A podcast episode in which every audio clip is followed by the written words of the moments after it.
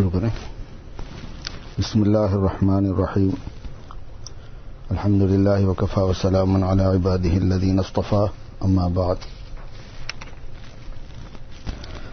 حضرت تھانوی رحمۃ اللہ علیہ کا ایک وعد ہے، الارتیاب والاغتیاب۔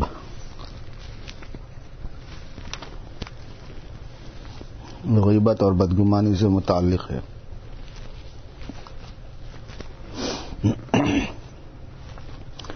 واس کے انتخاب میں ہم لوگ کچھ پہلے سے سوچتے نہیں، جو کتاب سامنے ہوتی ہے اس کو کھول لیتے ہیں۔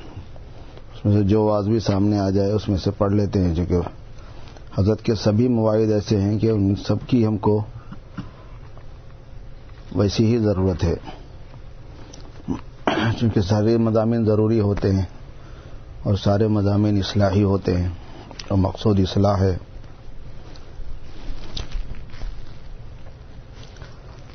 اعوذ باللہ من الشیطان الرجیم بسم اللہ الرحمن الرحیم یا ایوہ الذین آمنوا اجتنبوا كثيرا من الظن. ان بعض الظن اثم ولا تجسسوا ولا يغتب بعضكم بعضا. ايحب احدكم ان يأكل لحم اخيه ميتا فكرهتموه.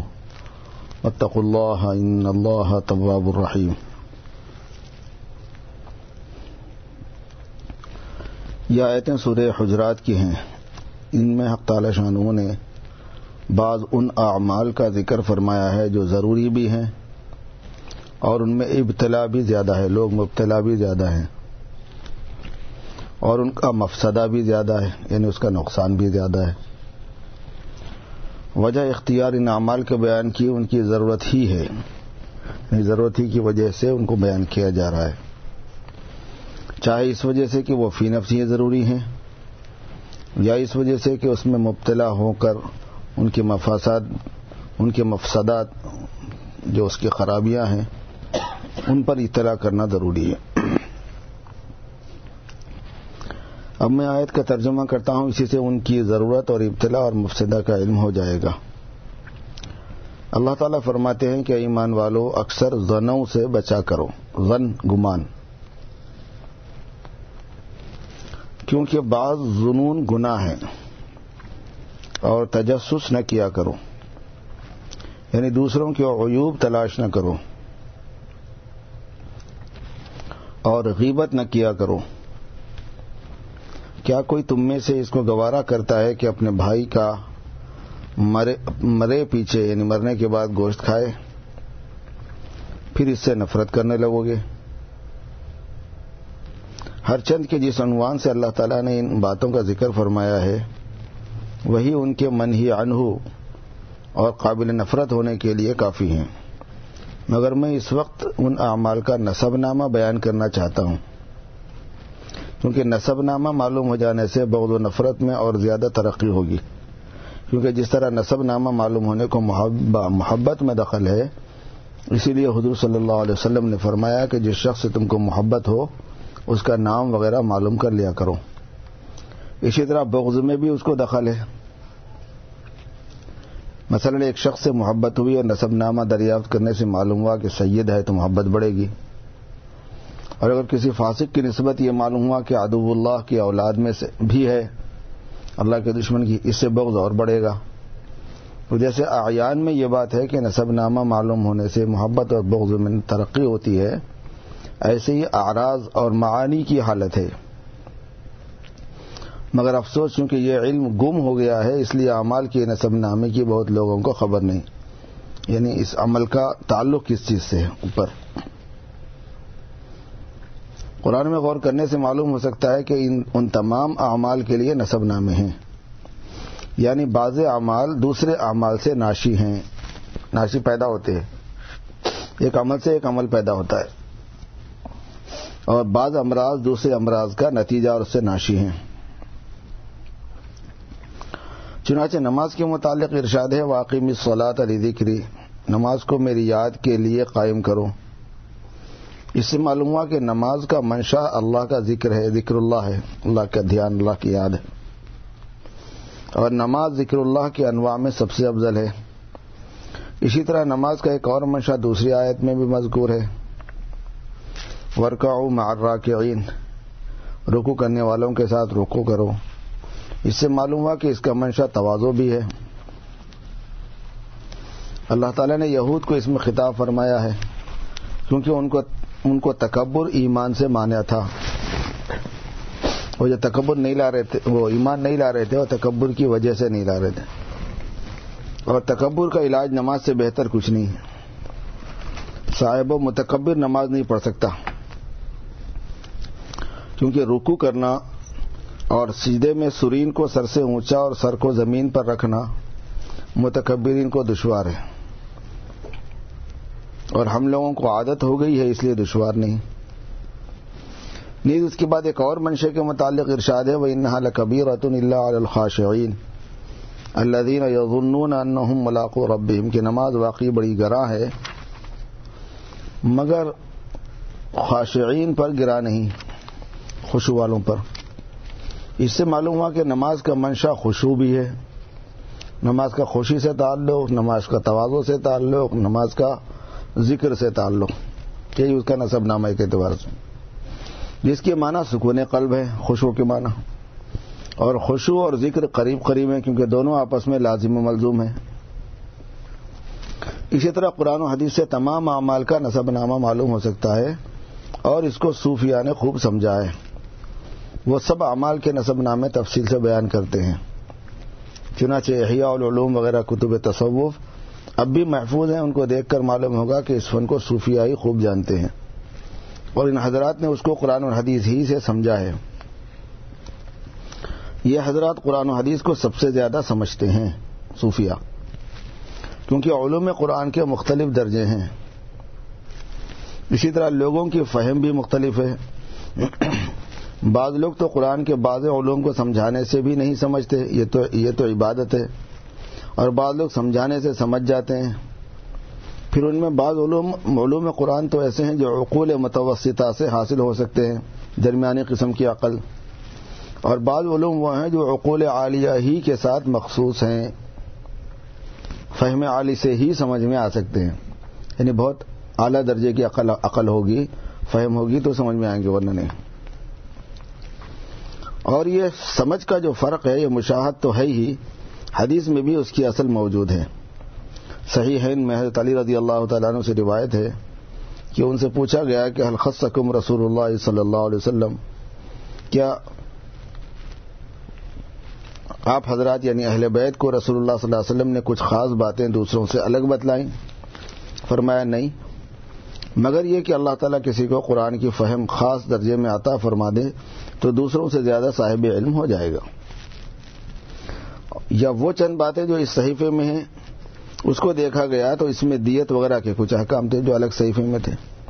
جو تعلی رضی اللہ تعالیٰ عنہ کے ساتھ مخصوص نہ تھے، بلکہ دوسرے صحابہ کو بھی اس کا علم تھا۔ مقصود اس سے نفی کرنا تھا، تخصیص کی یعنی کوئی خصوصیت نہیں اختیار کی گئی سکھانے میں۔ اس سے معلوم ہوا کہ فہم میں تفاوت ہو سکتا ہے، سمجھ میں تفاوت، فرق ہو سکتا ہے۔ کیونکہ صحابہ اہل بیت کے بیانات سننے سے اور ان کے مواعظ سننے سے اندازہ لگاتے تھے کہ شاید حضور صلی اللہ علیہ وسلم نے ان کو کچھ الگ باتیں دی ہیں۔ تو فرق تھا تبھی تو محسوس کرتے تھے جس کی وجہ سے ایک شخص کو قرآن سے وہ علوم حاصل ہوں گے جو دوسروں کو حاصل نہیں۔ حضرت علی کو چونکہ قرآن سے مناسبت تھی، اس لیے ان کو بعض دوسروں سے زیادہ قرآن کے علوم حاصل تھے۔ شاید اس سے بعض لوگوں کو یہ شبہ ہوا ہو کہ حضور صلی اللہ علیہ وسلم نے ان کو کچھ باتیں دوسروں سے الگ بتلائی ہیں، یا کسی نے اڑائی ہو۔ یہ خیال اسی وقت سے لوگوں میں پیدا ہو گیا ہے کہ بعض علوم سینہ بسینہ ہیں جو کتاب حدیث میں نہیں ہیں۔ یہ خیال عبداللہ بن سبا بانی فرقہ سبائیہ نے ایجاد کیا ہے، جس سے مقصود اس کا اسلام کا استحصال تھا، اسلام کو جڑ سے اکھاڑنا۔ کیونکہ عبداللہ بن سبا اول یہودی تھا، پھر بطور نفاق کے مسلمان ہوا اور حضرت علی کی محبت کا دم بھرنے لگا اور ان کے متعلق مسلمانوں میں غلط اعتقادات پھیلانے لگا۔ کیونکہ وہ لوگ یہ سمجھ چکے تھے کہ تلوار سے اسلام کا خاتمہ نہیں ہو سکتا۔ تو اب انہوں نے یہ تدبیر نکالی کہ احکام اسلامیہ میں خلط کر دینا چاہیے مکس اور اس کا یہ ذریعہ نکالا کہ بعض علوم کو سینہ بسینہ بتلایا۔ مگر اللہ کا وعدہ ہے، انا نحن نزلنا ذکر و انا له لحافظون۔ اللہ تعالیٰ نے دین کی خود حفاظت کی ہے کہ احکام میں خلط نہیں ہو سکتا۔ چاہے گمراہ فرقے اسلام میں بہت ہوئے ہیں اور اب بھی ہیں، جن کے متعلق حدیث میں ہے کہ میری امت میں تہتر فرقے ہوں گے۔ اور تہتر تو اصول کے اعتبار سے ہیں۔ ورنہ ہر فرقے کے اندر بہت سے فرقے ہو گئے ہیں۔ بلکہ آج کل تو ہر شخص ایک مستقل فرقہ ہے۔ حضرت فرما رہے ہیں۔ ہر شخص ایک مستقل فرقہ ہے۔ کیونکہ ہر شخص دین کے متعلق اپنی الگ رائے قائم کرتا ہے۔ اور اس میں بھی حکمت ہے تاکہ اس تفرق سے پریشانی نہ ہو۔ کیونکہ اختلاف تو ناگزیر تھا کہ کسی قدر اختلاف تو ضرور ہوتا۔ اس عالم میں بنا حکمت یہ نہیں ہو سکتا کہ کسی عمر میں اختلاف نہ ہو۔ اب اگر اختلاف کبھی کبھی ہوتا تو طالب حق و تبان احتمال ہو سکتا تھا کہ نہ معلوم ان میں سے کون حق پر ہے۔ اور جب روزانہ نئے نئے فرقے نکلتے آتے ہیں تو اس کا اثر تبان کب ہو جائے گا؟ اور دیکھے گا کہ اختلاف کی تو کہیں انتہا نہیں، یہ تو روز کی دال روٹی ہو گئی ہے۔ کہاں تک ہر چیز کی تحقیق کیا کرے؟ بس وہ پرانا ہی طریقہ زیادہ بہتر ہے، جو بزرگوں سے سنتے ہوئے آئے ہیں۔ بات میں سے کیسی بات نکالی حضرت نے؟ بہرحال خیال بالکل غلط ہے کہ علوم سینہ بسینہ ہیں۔ ہاں یہ ضرور ہے کہ بعض علوم فہم عالی سے سمجھ میں آتے ہیں۔ عقل متوسط یا عقل ادنا، معمولی درجے کی عقل یا درمیانی، ان کے لیے کافی نہیں۔ اسی واسطے اتباع مشتحدین کی ضرورت ہے۔ اور مشتحدین کے کلام کو سمجھنے کے لیے کاف اور مشتحدین کے کلام کو سمجھنے کے لیے کافی نہیں لکھا۔ اسی واسطے اتباع اتباع ضروری ہے۔ کیونکہ مشتحدین کے کلام کو سمجھنے کے لیے ہر زمانے میں علماء متفنین کا اتباع، علماء متقین کا اتباع ضروری ہے۔ کیونکہ مشتحدین کے کلام کو بھی ہر شخص نہیں سمجھ سکتا۔ اب یہ ہمارے اشتہاد والے ہوتے ہیں، امام وریفہ امام شفعی امام مالک وغیرہ۔ اس کے اندر سات طبقے ہوتے ہیں۔ سات لیول ہے جیسے محدثین کے ساتھ ہیں مشتحدین کے بھی ساتھ ہوتے ہیں۔ اصحاب اصول الگ ہوتے، اصحاب فرو الگ ہوتے۔ اصحاب فرو میں اصحاب تخریج الگ ہوتے۔ اصحاب تخریج میں اصحاب ترجیح الگ ہوتے۔ امام ابنیفا کا جو کی جو بات ہے نا، وہ میں اور آپ نہیں سمجھ سکتے۔ امام ابنیفا قرآن و حدیث سے جو اصول سمجھے، ان اصول کو جو بیان کرے، تو اس سے جو بات انہوں سمجھانا چاہ رہے ہیں، وہ ان کے جو شاگرد گزرے ہیں۔ امام ابو امام ابو یوسف ہے، امام محمد ہے، امام ظفر ہے، ظفر شیبانی۔ اور اسی طریقے پر ان کے جو اور دوسرے شاگرد ہیں، وہ طبقہ جو ہے نا اصحاب فرو کا ہے۔ فروعات کی پھر تخریجات ہوتی ہے، برانچز ہیں اس کے اندر سے۔ اس میں سے وہ بات، اس میں سے وہ بات، اس میں سے وہ بات، اس کو شامل ہے، وہ بات، اس کو شامل ہے، وہ بات، اس کو شامل ہے۔ جب وہ جن جن باتوں کو وہ شامل ہے، وہ نکالتے ہیں تو ان کو اصحاب تخریج کہتے ہیں۔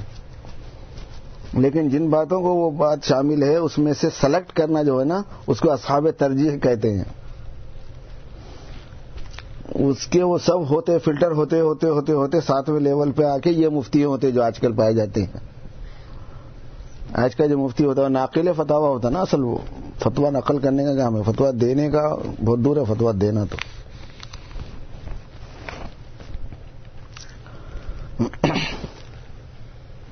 صاحبوں اگر دین کو سنبھالنا چاہتے ہو تو ہر شخص کو اس کی ضرورت ہے کہ کسی عالم متقی کا اتباع کرے۔ بغیر اس کے کام نہیں چلتا، چل سکتا۔ ورنہ جو لوگ عربی سے واقف نہیں اور تاراجم دیکھ کر حدیث و قرآن سے حکام کو سمجھنا چاہتے ہیں، ان کی وہی حالت ہوگی جو ایک جاہل کی حالت تھی کہ وہ امامت کی حالت میں بہت ہلا کرتا تھا۔ لوگوں نے اس کو منع کیا، یہ کیا واحیات ہے تنہا نواز تو سکون کے ساتھ پڑھتے ہو، امامت کے وقت اس قدر ہلتے ہو۔ تو آپ فرماتے ہیں، حدیث میں یہی آیا ہے۔ اس کے بعد ایک مترجم کتاب حدیث ایک مترجم کتاب حدیث کی لایا جس میں من اما منکم فل خفیف کا ترجمہ یوں لکھا تھا کہ جو شخص امام بنے وہ ہلکی نماز پڑھاوے ہلکے نماز پڑھاوے اس جاہل نے ہلکی وفت یا و یا معروف کو حل کے بکسر یا و یا مجھول و یا مجھول مشتق ہلنے سے پڑھا۔ اور یہ مطلب سمجھا کہ امام کو نماز میں ہلنا چاہیے۔ چونکہ وہ خود مجھول تھا، اس لیے یا معروف کو یا مجھول سمجھ گیا۔ خود ہی جاہل تھا، تو یا معروف کو یا مجھول سمجھ گیا۔ برحال احکام شرعیہ میں غلط نہیں، اور انشاءاللہ قیامت تک غلط نہ ہوگا۔ حق تعالیٰ کا صاف احکام شرعیہ میں خلط نہیں، خلط کی وجہ سے آئی تھی نا۔ خلط کی معنی ملانا مکس کرنا۔ اور انشاءاللہ قیامت تک خلط نہ ہوگا۔ حق تعالیٰ کا صاف ارشاد قطبینہ قطبین رشد من الغی ہدایت گمراہی سے ممتاز ہو چکی ہے بس طالب حق کے لیے حق ضرور واضح ہو جاتا ہے۔ بشرطے کہ وہ اس کو قاعدے سے طلب کرے۔ جس کے دو طریقے ہیں۔ ایک تدبر کے فکر سے کام لے، دوسرے دعا کہ اللہ تعالیٰ سے دعا کرے کہ مجھ پر حق واضح کر دیجیے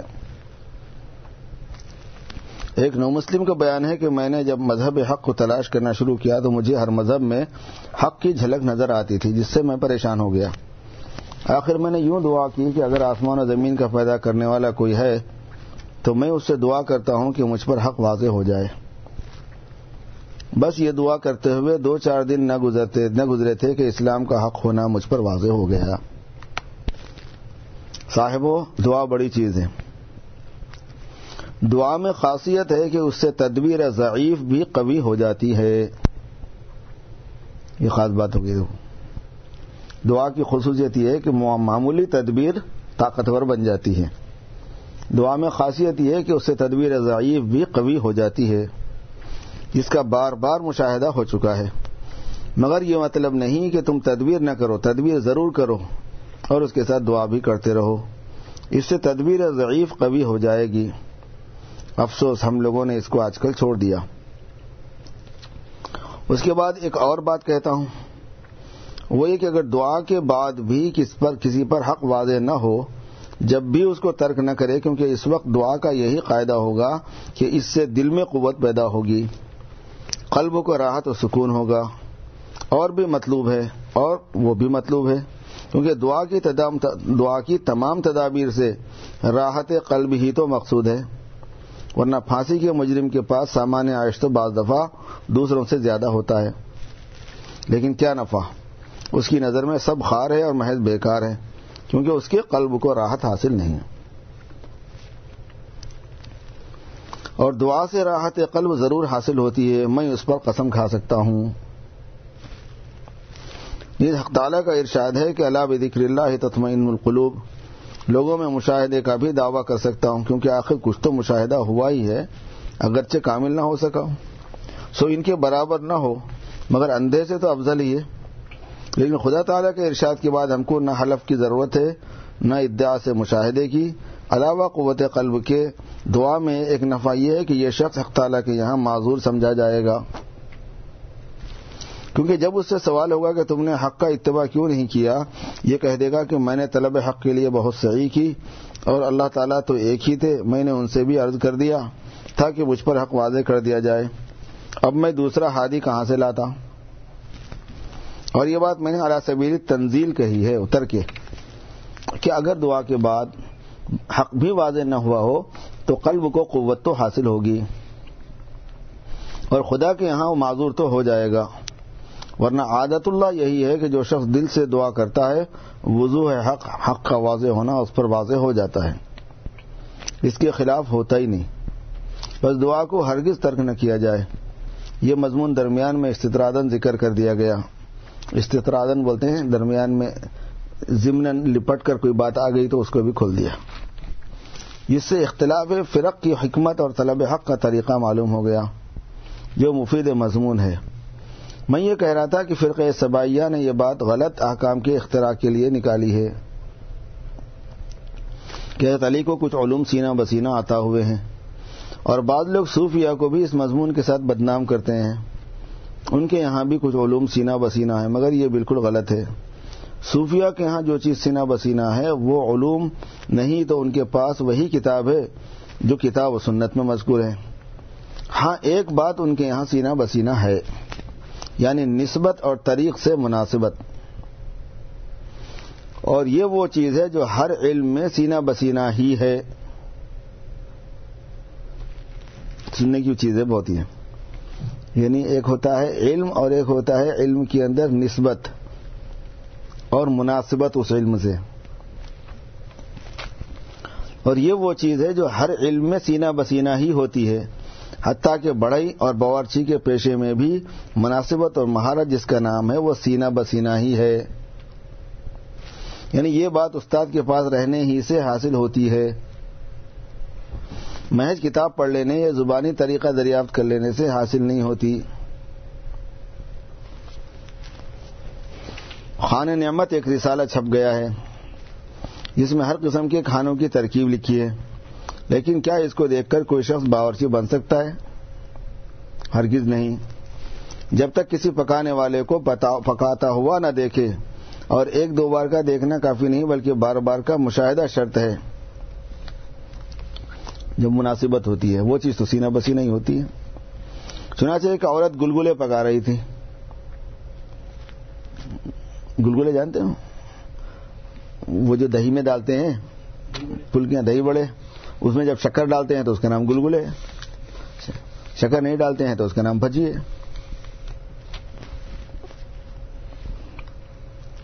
ایک عورت گلگلے پکا رہی تھی خابند آئے اور کوئی کام بتلایا کہ تم فلاں کام کر لو۔ گلگلے میں پکا لوں گا۔ بیوی نے کہا کہ یہ تم یہ کام نہیں کر سکتے۔ اس نے کہا وہ یہ بھی کوئی مشکل کام ہے۔ ڈالا اور نکال لیا۔ وہ آٹا ڈالنا ہوتا ہے، نکالنا ہوتا ہے۔ اس نے کہا، بہت اچھا ابھی معلوم ہو جائے گا۔ چنانچہ شوہر صاحب نے کھڑے کھڑے ہی اوپر سے گلگلے کو گھی میں ڈال دیا، جس سے گھی کے چھیٹے گرم گرم اڑ کر ان کے بدن پر گر پڑے اور بدن جل گیا اور چھالے پڑ گئے۔ بیوی نے کہا، کیا میں نہ کہتی تھی کہ تم سے یہ کام نہ ہوگا؟ وہ یہ سمجھتے تھے کہ اس میں کیا مشکل بات ہے، بس ڈالا اور نکال لیا۔ جیسے گنگو کے ایک پیر جی نے کہا، ایک پیر جی کہا کرتے تھے کہ کھانا کیا مشکل ہے؟ منہ میں رکھا اور نگل لیا۔ چلنا کیا مشکل ہے؟ قدم اٹھایا اور رکھ دیا۔ وہ ظالم بہت کھانا کھا جاتا تھا اور دن میں بہت مسافت طے کر لیتا تھا۔ مگر ان دو لفظوں میں سے کہیں کام چلتا ہے، ذرا آپ تو ایسا کر کے دیکھیں، حقیقت معلوم ہو جائے گی۔ اسی طرح نجاری کا کام کارپینٹر کا، بڑی کا بڑھئی کا کام ایک دو بار دیکھنے سے نہیں آ سکتا۔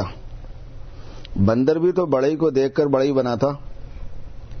پھر کیا قد بنی تھی؟ معلوم ہے نا؟ وہ دیکھا تھا اس نے۔ لکڑی کو چیر رہا ہے وہ۔ تو وہ بھی آرا لے، وہ گیا تو وہ بھی آرا لے کے چیرنے لگا۔ وہ اتفاق کی بات جو ہے دم جو ہے نا وہ لکڑی کے بیچ کے اندر اس کی دم بھی لٹک رہی تھی۔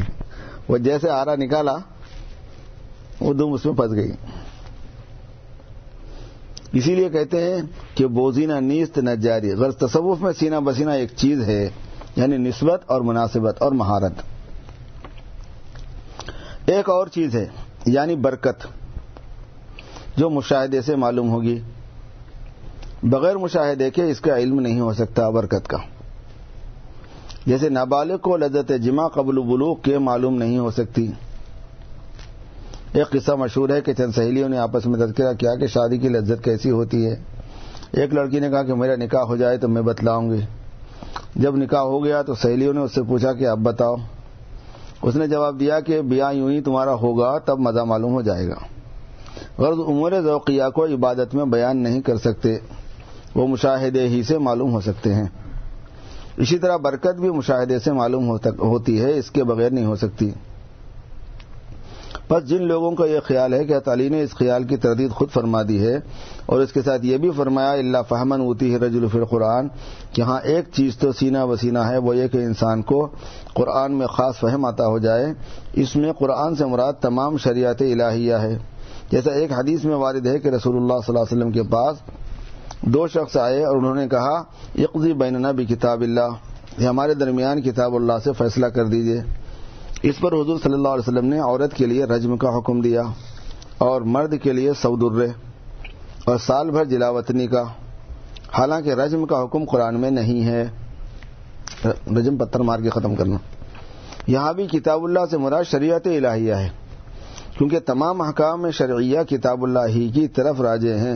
کلین یا جزین؟ چنانچہ عبداللہ ابن مسعود رضی اللہ تعالیٰ عنہ نے بعض احکام حدیث کو قرآن کا مدلول فرما کر یہ آیت پیش کی، ما عطا کمر رسول فخو و ماں انہا کمان اور یہی فہم ہے جس کا اختلاف بعض اوقات اس درجے ہوتا ہے کہ ایک شخص کو حدیث معلوم ہوتا ہے، مگر اس کو یہ معلوم یہ نہیں معلوم ہوتا کہ اس حدیث سے فلاں مسئلہ مستمت ہوتا ہے۔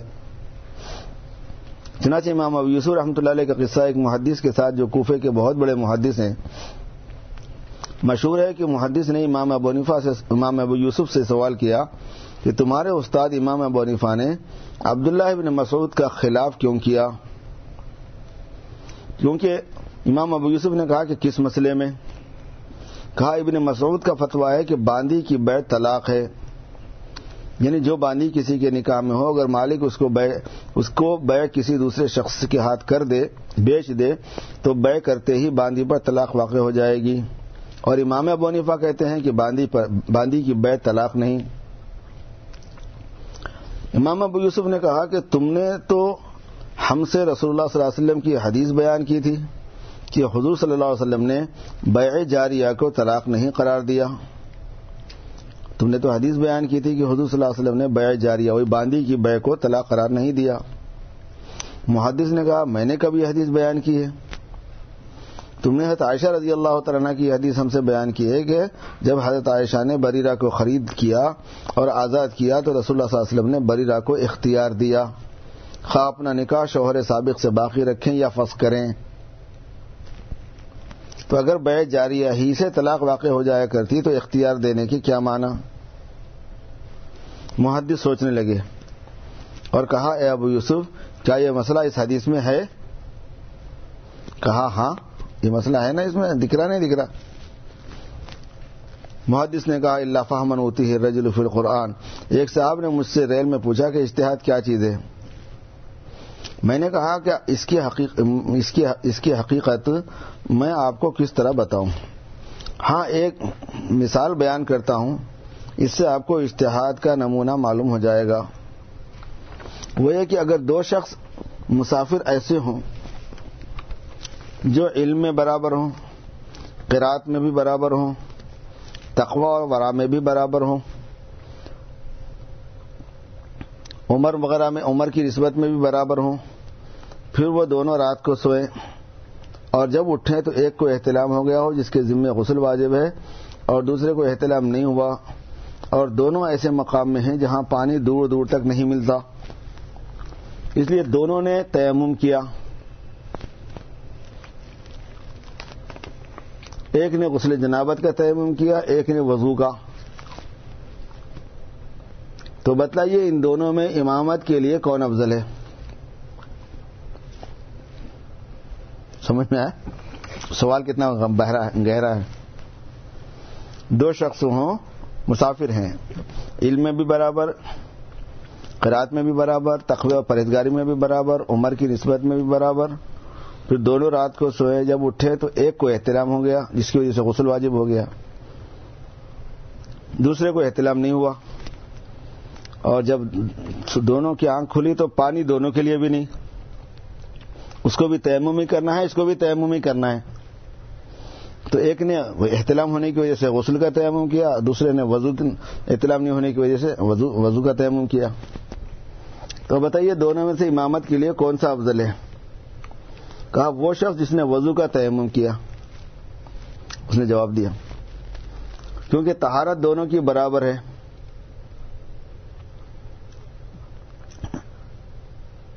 نجاست دونوں کی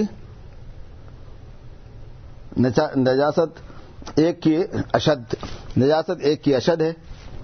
غسل والے کی نجاست اشد ہے، وضو والے کی کم ہے۔ میں نے کہا فقہ فرماتے ہیں کہ جس نے غسل کیا، اس کی امامت افضل ہے۔ جس نے غسل کا تیمم کیا ہے، جس کو احترام ہو گیا تھا، اس کی امامت افضل ہے فقہ کہتے ہیں۔ اس پر وہ صاحب حیران ہو کر میرا منہ تکنے لگے کہ یہ کیوں کر؟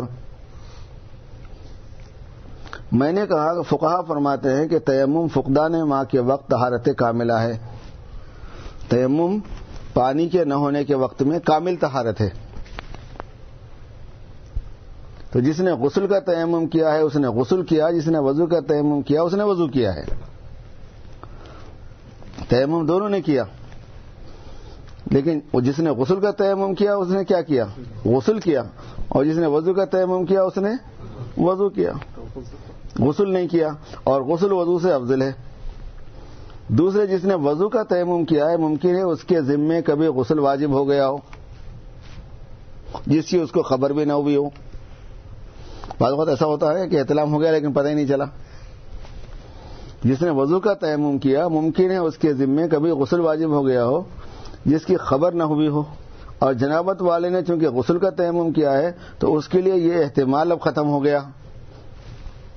کیونکہ اس نے اس وقت غسل کر لیا ہے، تو اس کی طہارت ہر طرح کامل ہے۔ اس کو سن کر وہ کہنے لگا کہ واقعی فقہ نے صحیح کہا۔ میں نے کہا، بس یہی اشتہاد کا نمونہ ہے۔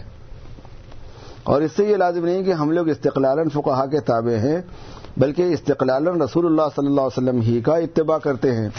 مگر ہم کو رسول اللہ صلی اللہ علیہ وسلم کی مراد فقہا کے بیان فرمانے سے معلوم ہوئی۔ رسول اللہ صلی اللہ علیہ وسلم کی مراد کیا ہے بات کی؟ وہ فقہا کے بیان کرنے سے معلوم ہوئی کہ حضور کی مراد یہ ہے۔ جیسے کوئی شخص قانون کو وکیل سمجھ کر اس پر وکیل کو وکیل کو بتلانے کے موافق عمل کر لے، تو کیا آپ یہ کہیں گے کہ یہ شخص وکیل کا متبع ہے؟ نہیں، بلکہ قانون قانون گورنمنٹ کا متبع ہے۔ گورنمنٹ ہی کی اطاعت کر رہا ہے۔ اسی طرح یہاں سمجھو، جو لوگ مقلدین کو فقہ کا متبع کہتے ہیں، وہ یہ نہیں دیکھتے کہ وہ لوگ خود اہل لغت اور اہل نحو و صرف اور محدثین کا اتباع کرتے ہیں۔ جس حدیث کو محدثین نے صحیح کہا، اس کو صحیح مان لیتے ہیں، تو یہ اتباع نہیں ہوئی۔ یہ بھی تو تقلیدی ہے نا بھائی؟ کس کے کہنے سے کر رہے ہیں آپ؟ بھروسہ کر رہے ہیں کہ یہ حدیث ہے بول کے بخاری میں ہے بول کے تو بخاری کی تو اتباع ہو گئی۔ ترجمہ کرنے کو گئے تو ترجمہ کس سے کرتے آپ گرامر سے کرتے ہو۔ گرامر کس کے ہیں؟ نحو کے ہیں۔ نحو کا اتباع کر رہے ہیں۔ کیونکہ بغیر اہل لغت کے حدیث قرآن کو سمجھنا محال ہے۔ اسی طرح بغیر محدثین کے حدیث کا علم دشوار ہے۔ تو یہ بھی حضور کے متبع نہ ہوئے، بلکہ ان وسائط کے، ان درمیانی واسطوں کے متبع ہوئے۔ اگر وہ یہ کہتے ہیں کہ یہ لوگ فہم حدیث، محض فہم حدیث و فہم لغت قرآن میں واسطہ ہیں ان کے ذریعے سے ہم صرف مراد رسول کو معلوم کرتے ہیں، پھر رسول اللہ صلی اللہ علیہ وسلم کا اتباع کرتے ہیں۔ تو بےآین ہی یہی جواب مقلدین کی طرف سے ہے کہ ہم بھی فقہا کو محض فہم مراد رسول اللہ صلی اللہ علیہ وسلم کا واسطہ بناتے ہیں۔ اس سے زیادہ اور کچھ نہیں۔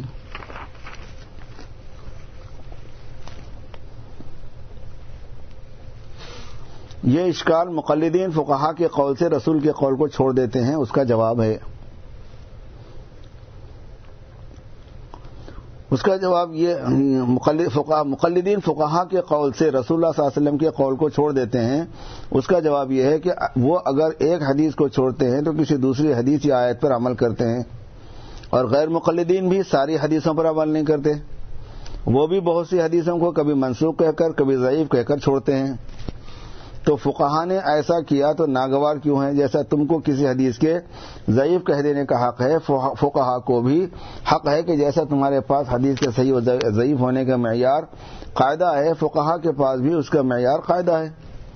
اور اس کی تمہارے پاس کوئی دلیل نہیں ہے کہ تمہاری قواعد صحیح ہیں۔ ان کے صحیح نہیں ہیں۔ اگر قرآن حدیث یہ ہے کہ یہ تم کو اگر قرآن حدیث سے تم ان قواعد کو ثابت کر سکو تو ہمت کر کے بیان کرو۔ ولن تفالو علی کا بدن کبھی بھی نہیں کر سکتے۔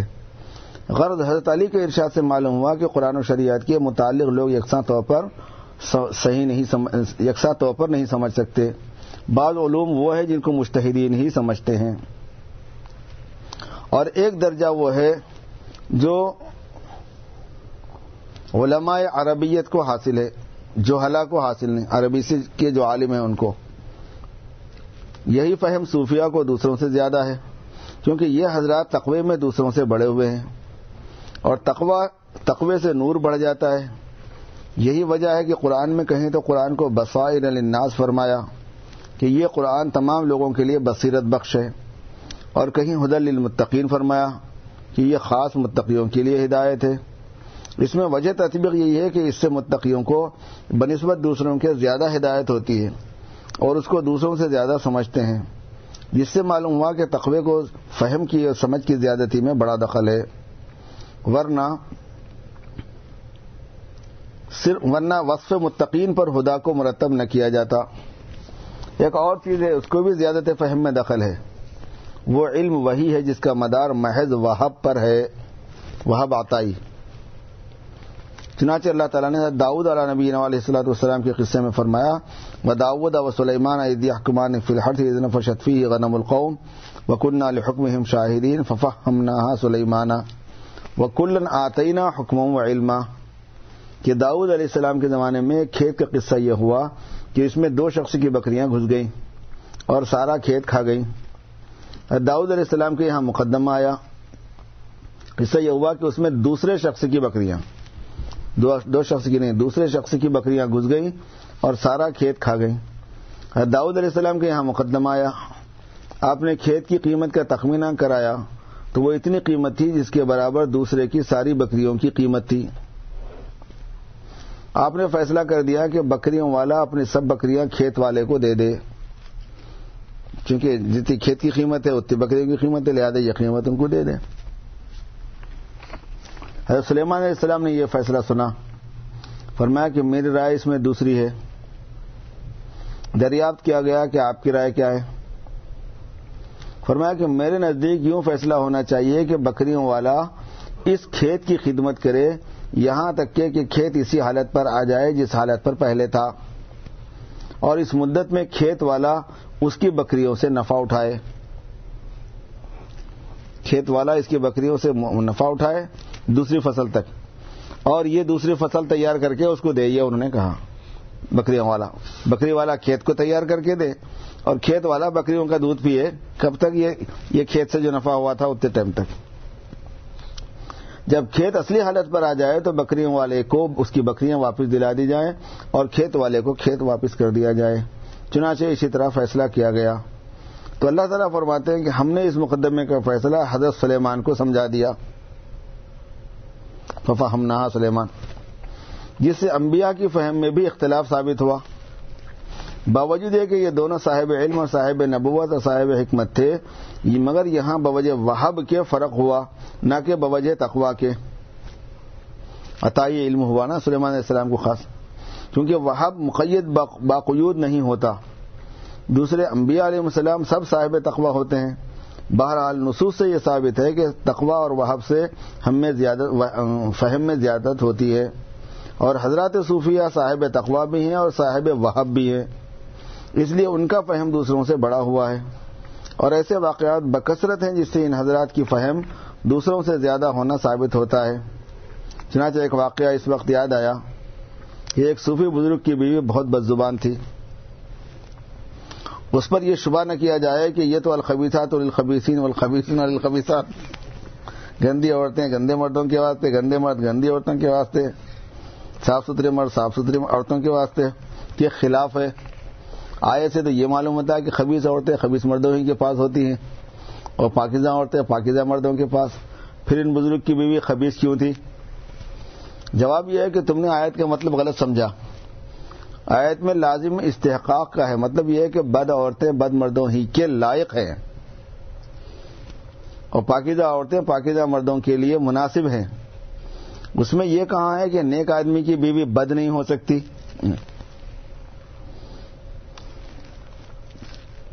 اور زیادہ واضح اس کی مثال یہ ہے کہ امامت کے لیے افضل یہ ہوتا ہے کہ کوئی آدمی متقی عالم وغیرہ ہو جو سب سے زیادہ پوری پوری مسجد میں جو سب سے زیادہ افضل ہوگا وہ امامت کے لیے افضل ہے حق ہے۔ حق اس کو زیادہ ہے ہے نا؟ لیکن یہ مطلب تو نہیں ہوتا کہ اگر کوئی غیر افضل امامت کرے تو امامت نہیں ہوتی۔ کوئی طالب علم امامت کر دے تو استاد نہیں پڑھ سکتا، پیچھے یہ تو مطلب نہیں ہے نا۔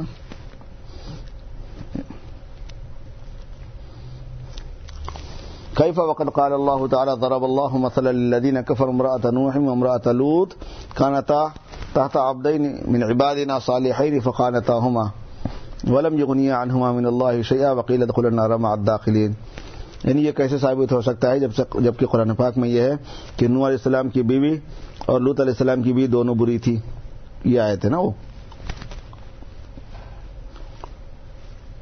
بلکہ یہ بتلایا ہے اس سے پہلی آیت میں کہ بد عورتیں نیک مردوں کے لائق نہیں، بلکہ بدوں ہی کے لائق ہیں اور یہ بالکل ظاہر ہے۔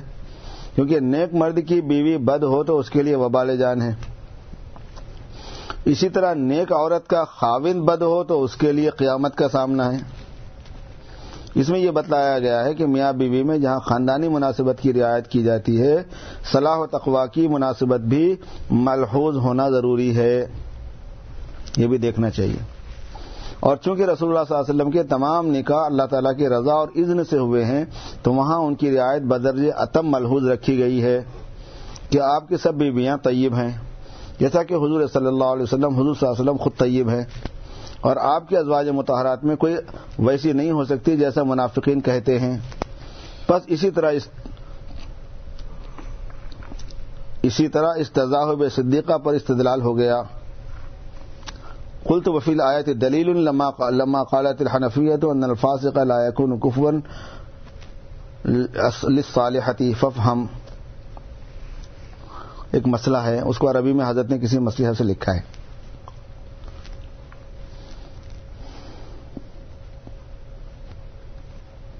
اور بعض علماء نے کہا کہ یہاں خبیص اور طیب سے عورتیں مراد نہیں ہیں۔ الخبیشات الخبیسین بلکہ کلمات مراد ہیں۔ مطلب یہ کہ بےحدہ باتیں خبیصوں کے واسطے، اچھی باتیں اچھے آدمیوں کے واسطے۔ بس منافقین نے جو حضرت عائشہ رضی اللہ تعالیٰ کی شان میں بےحدہ باتیں کی ہیں، حضرت عائشہ رضی اللہ تعالیٰ کی شان ان سے عرفہ و اعلیٰ ہے۔ یہ باتیں منافقین ہی کے واسطے ہیں جو انہوں نے کہی۔ صاحب و قرآن الحدیث کا مطلب محض ترجمے سے معلوم نہیں ہو سکتا۔ اور جو شخص محض ترجمے سے مستحد بننا چاہتا ہے، اس کو قسم ہے آج سے کہ وہ صرف طب کی کتابیں دیکھ کر ہی بیوی کو مسل دے دے۔ کیونکہ حکیم صاحب بھی تو کتابوں ہی سے کوئی نسخہ دیکھ کر تجویز کریں گے۔ پھر حکیم اور طبیب کے محتاج کیوں ہوتے ہو؟ اور اگر طب کی کتابوں کا اردو میں ترجمہ ہو جاتا، طبیب سے مستقل ترجمہ ہو۔ خالی گلاس۔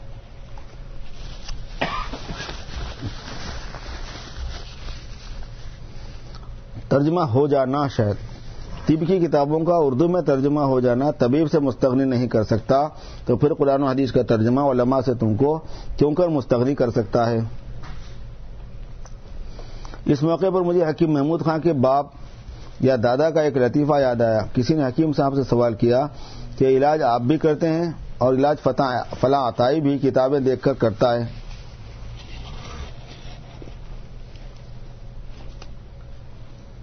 اس کے ہاتھ سے بھی کچھ مریض شفایاب ہوتے ہیں اور کچھ مرتے ہیں اور آپ کے ہاتھ سے بھی سب کو شفا نہیں ہوتی تو پھر آپ میں اور اس میں کیا فرق ہوا؟ کہا، فرق یہ ہے کہ میرے ہاتھ سے اگر کسی کو شفا نہ ہو اور مر جائے تو قیامت میں مجھ سے باز پرس نہ ہوگی، کیونکہ میں فن کو جان کر علاج کرتا ہوں اور اس عطائی کے ہاتھ سے کسی کو شفا بھی ہوگی جب بھی مواخذہ ہوگا اور اگر کوئی مر گیا تو اچھی طرح گردن ناپی جائے گی۔ کیونکہ وہ فن سے واقف نہیں۔ بڑا عجیب جواب دیا۔ تو یہ درمیان میں دفع دخل مقدر تھا۔ اب میں ان بزرگ کی حکایت پوری کرتا ہوں کہ ان کی بیوی بہت بد زبان اور بد خلق تھی۔ وہاں سے نکل گئے تھے ایک لے کے۔ کسی نے ان سے کہا کہ آپ اس کو طلاق کیوں نہیں دیتے؟ فرمایا کہ میرا بھی ارادہ ہوا تھا۔ میں نے اس کو اس لیے طلاق نہیں دی کہ میں نے سوچا کہ یہ جوان ہے، بغیر نکاح کے بیٹھ نہیں سکتی۔ اگر میں طلاق دوں گا تو یہ ضرور نکاح کرے گی اور اس صورت میں کسی دوسرے مسلمان بھائی کو پریشان کرے گی میں نے گوارا نہ کیا کہ اپنے سر سے بلا ٹال کر دوسرے مسلمان کو مبتلا رنج و غم کر دوں اس لیے میں سب مسلمانوں کا وقایا بن گیا ہوں یعنی ان کی مصیبت کا بچاؤ کا ذریعہ بن گیا ہوں۔ واللہ اگر کوئی جاہل یا عالم ظاہر یا زاہد خشک ہوتا تو یہ جواب کبھی نہ دیتا۔ اس واقعے سے آپ کو معلوم ہوگا کہ ان حضرات کو دین کی فہم کس قدر دوسروں سے زیادہ ہوتی ہے۔ اور یہ بھی معلوم ہوا ہوگا کہ اہل اللہ کو مسلمانوں پر کتنی شفقت اور ان کی مصلیحتوں کی کس درجے رعایت ہوتی ہے۔ اس شفقت پر ایک اور واقعہ یاد آیا۔ ایک بزرگ سے کسی نے پوچھا کہ اہل شریعت، اہل طریقت اور اہل حقیقت میں کیا فرق ہے؟ اس کا مت اس کا یہ مطلب نہیں کہ ان چیزوں میں کچھ تنافی ہے، کچھ آپس میں ٹکراؤ ہے۔ بلکہ مانا یہ ہے کہ ایک شخص کو صرف شریعت کا پابند ہے، دوسرا، تیسرا طریقت اور حقیقت کا بھی جامع ہے۔ فرمایا کہ فلانی مسجد میں تین بزرگ بیٹھے ہیں۔ وہاں جا کر ہر ایک کے ایک ایک دھول رسید کرو، دھپا لگاؤ۔ تم کو فرق معلوم ہو جائے گا۔ وہ گیا اور اس نے بادل ناخواستہ یہی حرکت کی۔ جب ایک بزرگ کے چپت مارا تو وہ اٹھے اور کھڑے ہو کر اتنے ہی زور سے ایک چپت اس کو مارا۔ اور کام میں لگ گئے اپنے۔ دوسرے بزرگ کے مارا تو انہوں نے اس کو گور کر دیکھا اور خاموش ہو گئے اور اپنے کام میں لگ گئے۔ تیسرے بزرگ کو مارا، انہوں نے کھڑے ہو کر اس کا ہاتھ اپنے ہاتھ میں لے لیا اور اس کو دبانے لگے کہ تمہیں چوٹ لگ گئی۔ بہرحال صوفیہ کے علوم اہل ظاہر سے تقوا کی وجہ سے زیادہ ہے واللہ تم کسی محقق کے پاس رہ کر دیکھو تو معلوم ہوگا کہ ایسا علم و عمل کسی میں بھی نہیں۔ اسی کا ایک نمونہ میں اس وقت بیان کرنا چاہتا ہوں کہ صوفیہ نے اعمال کے نصب نامے سب سے زیادہ سمجھے ہیں۔ اور یہ مضمون آج ہی اس عنوان سے سمجھ میں آیا ہے۔ اس سے پہلے اس عنوان سے سمجھ میں نہیں آیا۔ اور یہ برکت ہی درخواست کرنے والوں کی کہ نیا مضمون ذہن میں آیا۔ اور دوسری برکت یہ کہ اس وقت بیان کی ہمت ہوگی۔ ورنہ آج کل میری طبیعت ضعیف ہے، بیان کی ہمت نہ تھی۔ اس لیے میں مختصر بیان کروں گا، وہ ایک گھنٹہ تو اس میں لگا دیا۔ اور اسی لیے میں نے وہ مضمون اختیار کیا جس میں ابتلا زیادہ ہے۔ اب سنیے کہ اس آیت میں جن اعمال کا ذکر ہے، اس کا نصب نامہ کیا ہے۔ اور اس کے لیے مناسب یہ ہے کہ شروع صورت سے جن اعمال کا ذکر ہوا ہے، سب کا نصب نامہ بتایا جائے تاکہ تمام صورت کے مضامین کا ربط معلوم ہو جائے۔ تو سنیے، شروع صورت میں ارشاد ہے، لا تقدم بین ید اللہ و رسول ہی میں نے جہاں تک غور کیا ہے تو یہ معلوم ہوا کہ اس صورت کے شروع میں جن اعمال کا ذکر ہے، ان کا حاصل تعلیم واضح ہے اور اخیر میں جن اعمال کا ذکر ہے، ان کا حاصل تعظیم تعلیم توازو ہے۔ کتابت کی کافی اس میں وہ ہے۔ اور آخر میں جن اعمال کا ذکر ہے، ان کا حاصل نہیں یعنی تکبر ہے۔ پہلی آیت کے شروع میں جو، آیت کے شروع میں جو احکام ہیں، ان کا حاصل یہ ہے کہ اسے توازوں کو بتانا مقصود ہے توازو سکھانا۔ اور آخر میں جن چیزوں سے ممانعات ہے اس میں تکبر سے روکنا ہے۔ چنانچہ شروع میں ارشاد ہے کہ رسول اللہ صلی اللہ علیہ وسلم کے سامنے پیش قدمی نہ کرو۔ جس کا شان نزول یہ ہے کہ رسول اللہ صلی اللہ علیہ وسلم کے سامنے بعد حضرات نے کسی معاملے میں گفتگو کی تھی اور اس میں آواز بلند ہو گئی۔ تو کئی الفاظ آئے جہاں پہ صحیح کرنا تھا، لیکن میں خود ہی اس کو صحیح پڑھ لیتے چلے گیا تھا۔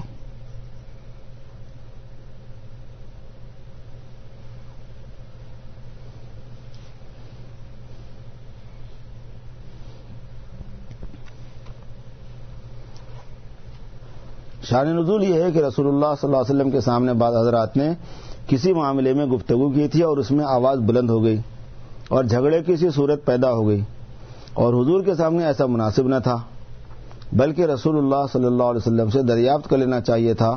نس کے میسر ہوتے ہوئے اشتہاد کی ضرورت نہیں، بلکہ جائز ہی نہیں۔ ہاں جہاں ہاں جہاں نس نہ ہو یا نصوص تو ہوں لیکن آپس میں ٹکراتے ہوں تو اشتہاد کی گنجائش ہے۔ اور اس کو علماء محققین ہی سمجھتے ہیں کہ کہاں نصوص متعارض ہیں اور کہاں نس مقصود ہے۔ اور حضور کے سامنے اس کی کوئی ضرورت نہیں تھی، جبکہ بے تکلف نس میسر ہو سکتی تھی۔ اس میں توازو کی تعلیم ہے کہ رسول اللہ صلی اللہ علیہ وسلم کے سامنے اپنی رائے اور اشتہاد کو فنا کر دینا چاہیے۔ مگر صحابہ کو اس وقت تک معلوم تھا کہ یہ امر خلاف توازو ہے۔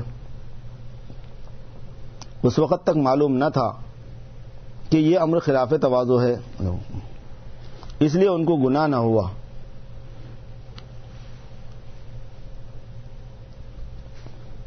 مگر روک ٹوک اس لیے کی گئی تاکہ وہ مادہ توازو ضعیف نہ ہو جائے اور اس کے ذوف سے کبر کا مادہ قوی ہوگا۔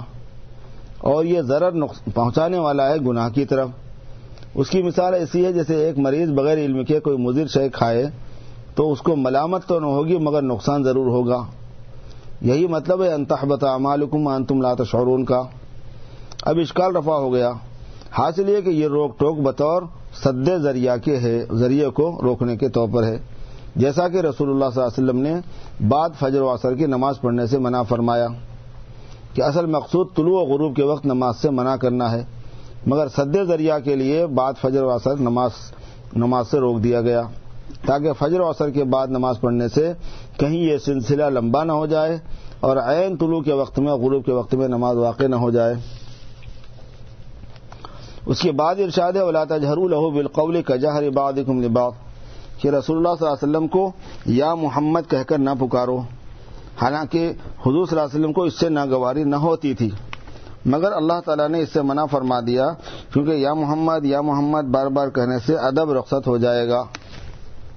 مگر یا اللہ کہنا جائز ہے، یا اللہ یا اللہ کہنے سے ادب کیونکہ اللہ تعالیٰ کی عظمت غیر متناہی ہے، اس میں اس سے کمی نہیں ہو سکتی۔ اور رسول اللہ صلی اللہ علیہ وسلم کی عظمت متناہی ہے، اس لیے وہاں منع کیا گیا ہے۔ حضرات صوفیہ نے اسی صورت میں آداب مشائق مستمت کیے ہیں۔ بوجہ ایک مقدمے کے جو حدیث میں مذکور ہے، العلماء ورثت الانبیاء و ان الانبیاء علم یورث دینار ولا درہمن و انما علماء وارث انبیاء کے نیز یہ کہ انبیاء علیہ السلام وراثت میں درہم و دینار نہیں چھوڑتے، بلکہ علم کو چھوڑتے ہیں۔ اور جب یہ حضرات انبیاء علیہ السلام کے وارث ہیں تو ان کے حقوق و آداب بھی وہی ہیں جو رسول اللہ صلی اللہ علیہ وسلم کے حقوق ہیں۔ ہاں اصل و تباہ کا فرق ہے۔ اس کے بعد ارشاد ہے اندر یونادون کا ممورا الحجرات اکثر لا عقلون کہ جو لوگ آپ کو حجروں کے باہر سے پکارتے ہیں، ان میں اکثر عقل نہیں رکھتے۔ اس میں ایک تو ان لوگوں کا عذر بتلا دیا کہ وہ کم عقل ہیں۔ اس لیے ان کو معذور رکھا جائے۔ دوسرے یہ بتلا دیا کہ مسلمان کو عقل کے خلاف بھی کوئی کام نہ کرنا چاہیے۔ اب یہ بات قابل غور ہے کہ ان آداب و حقوق کا منشا کیا ہے۔ تو آیات میں غور کرنے سے معلوم ہوتا ہے کہ ان آداب کے مقرر کرنے کا منشا ایزا رسول سے روکنا ہے۔ چنانچہ ایک مقام پر ارشاد ہے، یا الدین امن الخلبیوتن نبی اللہ زن طعام غیر ناظرین انا ایمان والو، مت جاؤ نبی کے گھروں میں مگر یہ کہ تم کو حکم ہو کھانے کے واسطے۔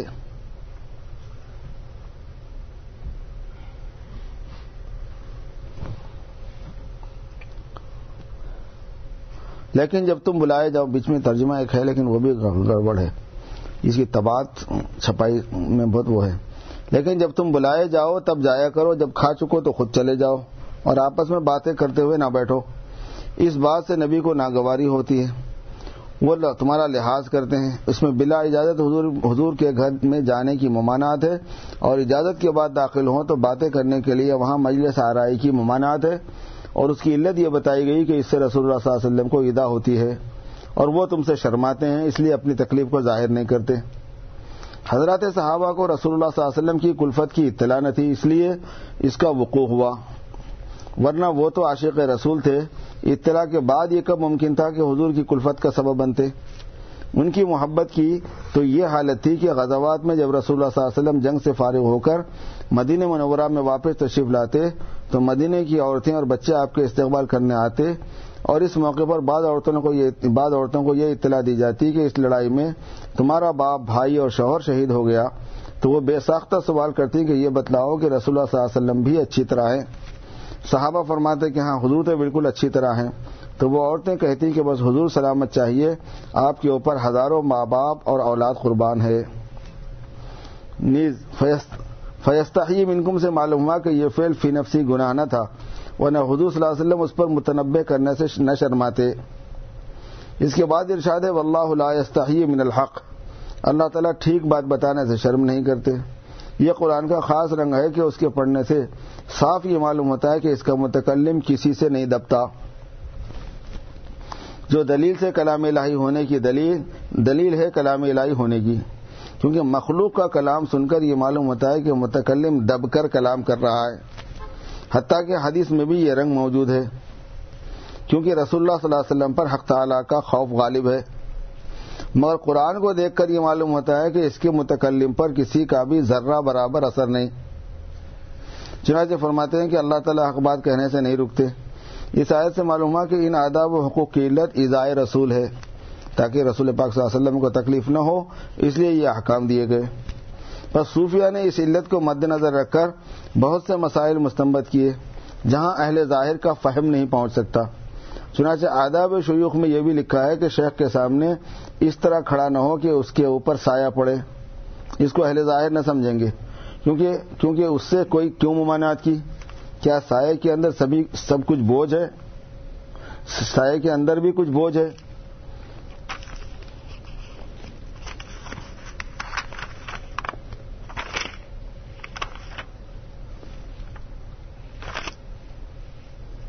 اور میں بھی عرصے تک اس کی وجہ میں متردد تھا کہ کیوں لکھا مشائق نے ایسا۔ ایک دفعہ میں بیٹھا ہوا تھا کہ ایک صاحب میرے سامنے اس طرح کھڑے ہو گئے کہ ان کا سایہ مجھ پر پڑ رہا تھا۔ مجھے اس سے الجھن ہو گئی۔ اس وقت مجھے معلوم ہوا کہ اس کا منشا اذیت ہے۔ تکلیف پہنچنا ہے۔ اسی طرح یہ بھی لکھا کہ شیخ کے مسلح پر نماز نہ پڑھے، کیونکہ اس میں دعوی مساوات کا ہے، برابری کا۔ شادی کہتے ہیں، دلا تا بزرگی، تیاری، بدس بجائے بزرگا باید نشست۔ ہاں اگر اجازت ہو جائے تو جائز ہے۔ اس لیے کہ دوسرا یہ شعر ہے کہ بجائے بزرگا بباید نشست کے شاید بزرگی، بباید بدست۔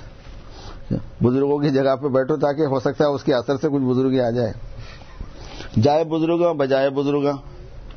اور حاجی صاحب کو ارشاد ہے، جائے بزرگاں، بجائے بزرگاں۔ یعنی بزرگوں کی جگہ میں بھی برکت و انوار ہوتے ہیں۔ چنانچہ مولانا شیخ محمد صاحب رحمۃ اللہ علیہ فرماتے تھے کہ جب حاجی صاحب حج کو تشریف لے گئے تو میں ان کی جگہ بیٹھ کر ذکر کرتا تھا تو انوار معلوم ہوتے تھے۔ حضرت مولانا محمد یعقوب صاحب رحمۃ اللہ علیہ ذکر فرماتے تھے کہ ایک بار ریل کے پلیٹ فارم پر بیٹھنے کا اتفاق ہوا۔ بیٹھتے ہی انوار ہونے لگے۔ مولانا نے تحقیق فرمایا، معلوم ہوا کہ ایک بزرگ وہاں سے اٹھ کر ابھی تشریف لے گئے ہیں۔ غرض اجازت کے بعد تو شیخ کی جگہ یا مسلح پر نماز پڑھنے اور ذکر کرنے کا مذائقہ نہیں، بغیر اجازت کے ایسا نہ کرنا چاہیے۔ اور عبداللہ ابن عمر رضی اللہ تعالیٰ جو حضور صلی اللہ علیہ وسلم کی نماز کی جگہ پر نماز پڑھا کرتے تھے، اس کا منشا اتباع تھا، دعوی مساوات نہ تھا۔ ان کی یہ حالت تھی، در منزلے کے جانا، روزے رسید باشد باخا کا آستانش، دار مرحبائے۔ نیز ایک بات اور ہے۔ وہ یہ کہ مبنا ادب کا عرف پر ہے۔ ادب کا مبنا بنیاد اس کا عرف پر ہے کہ کون سی چیز ادب شمار ہوتی ہے، کون سی چیز نہیں شمار ہوتی۔ اور تبدل عرف سے عرفیات کا حکم بدل جاتا ہے۔ تو صحابہ کے زمانے میں کسی کی جائے نماز پر نماز پڑھنا خلاف ادب نہ تھا۔ اور ادب عرف، اب اور ادب ادب کا عرف بدل گیا ہے۔ تو اب یہ ادب نہ ہوگا، کیونکہ جو امور مقصود شرعی نہ ہو ان کے حکام زمانے کے بدلنے سے بدل جاتے ہیں۔ ہاں مقاصد شرعیہ نہیں بدل سکتے۔ پس اب سمجھیے کہ ایزا سے بچنا تو مقصود شرعی ہے، تکلیف دینے سے بچنا تو شریعت میں مقصود ہے۔ یہ تو کسی حال میں نہیں بدل سکتا۔ رہا یہ کہ کون سی بات موجب ایزا ہے، تکلیف دینے والی ہے اور کون سی نہیں، یہ تبدل زمان اور مکان سے بدل سکتی ہے۔ کہ ایک ایک فیل پہلے زمانے میں برا نہ ہو اور آج کل برا ہو جائے۔